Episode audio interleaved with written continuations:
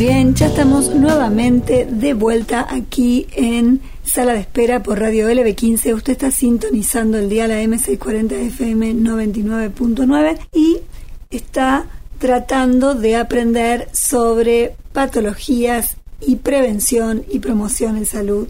Vamos a hablar de los trastornos alimentarios, algo tan frecuente también en estas épocas de cuarentena. Algunos dicen alimentarios, otros dicen alimenticios, pero en definitiva lo más importante es que ustedes sepan que millones de personas en el mundo se ven afectadas por graves trastornos de la alimentación, de los cuales las más conocidas son la anorexia y la bulimia.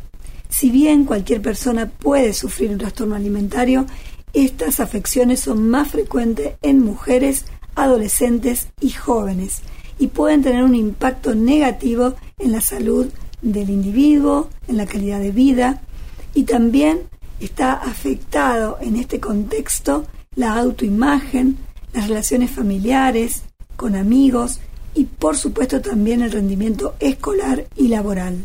Los trastornos alimentarios pueden afectar la salud bucal de una persona y sin la nutrición apropiada, las encías y los tejidos blandos de la boca sangran con facilidad. Tener en cuenta que las glándulas que producen la saliva pueden inflamarse y los individuos experimentar boca seca en forma crónica. El hecho que se sume los vómitos frecuentes también afectan a la dentadura y esto es que debido a la acidez de estos vómitos se quite el esmalte de los dientes hasta el punto de que los dientes cambien de color de forma y de longitud. Los bordes de los dientes se hacen más delgados, se fisuran con facilidad, por lo tanto, comer comida o bebida caliente o fría puede llegar a ser muy incómodo. Dentro de entonces los trastornos alimenticios, la anorexia, la bulimia son quizás las más frecuentes y también están los atracones o el comer compulsivamente como una entidad que está ahí también sumando.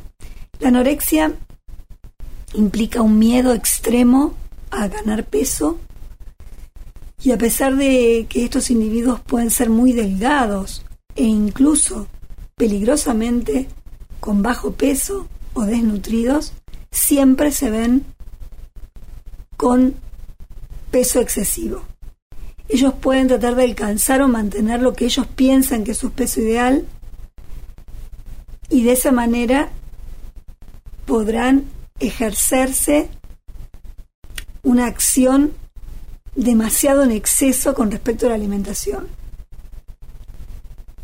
Hacen ayunos prolongados y tratan de elegir las comidas menos calóricas.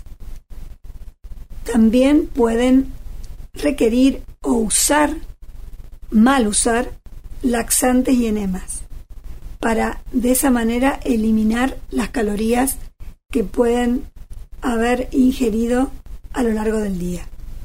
La bulimia, al igual que la anorexia, tiene el temor al exceso de peso, pero aquí hay un ocultamiento de atracones que puede ocurrir varias veces a la semana. Mientras comen en exceso puede sentirse completamente fuera de control, y consumen miles de calorías de alto contenido de hidratos de carbono y de grasa en cantidades de alimentos que serían más de lo que una persona sana podría comer en una sola sesión. Y luego, obviamente, se necesitan deshacer de estos eh, alimentos calóricos y se producen voluntariamente el vómito. También pueden recurrir a laxantes y enemas o sea, que hacen atracones y purgas, atracones y purgas. Y también tienen una visión, obviamente, psicológica alterada de su identidad frente al espejo. Es muy importante entonces prevenir.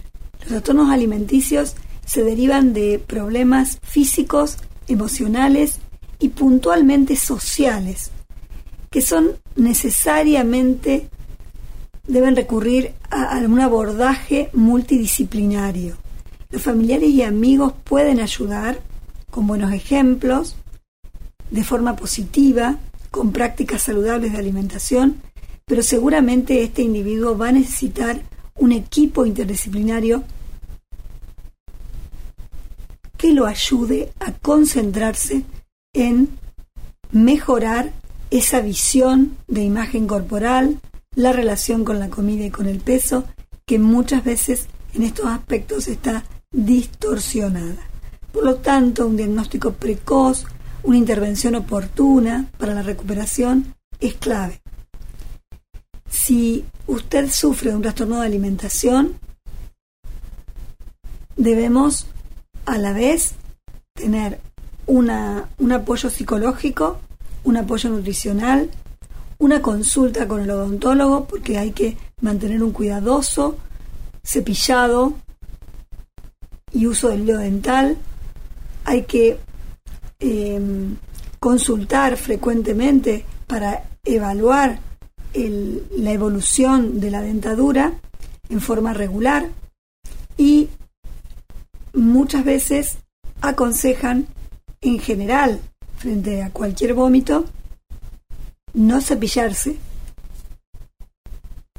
sino realizar un enjuague en la boca con bicarbonato para neutralizar un poquito la acidez estomacal que pueda afectar la dentina de esos dientes.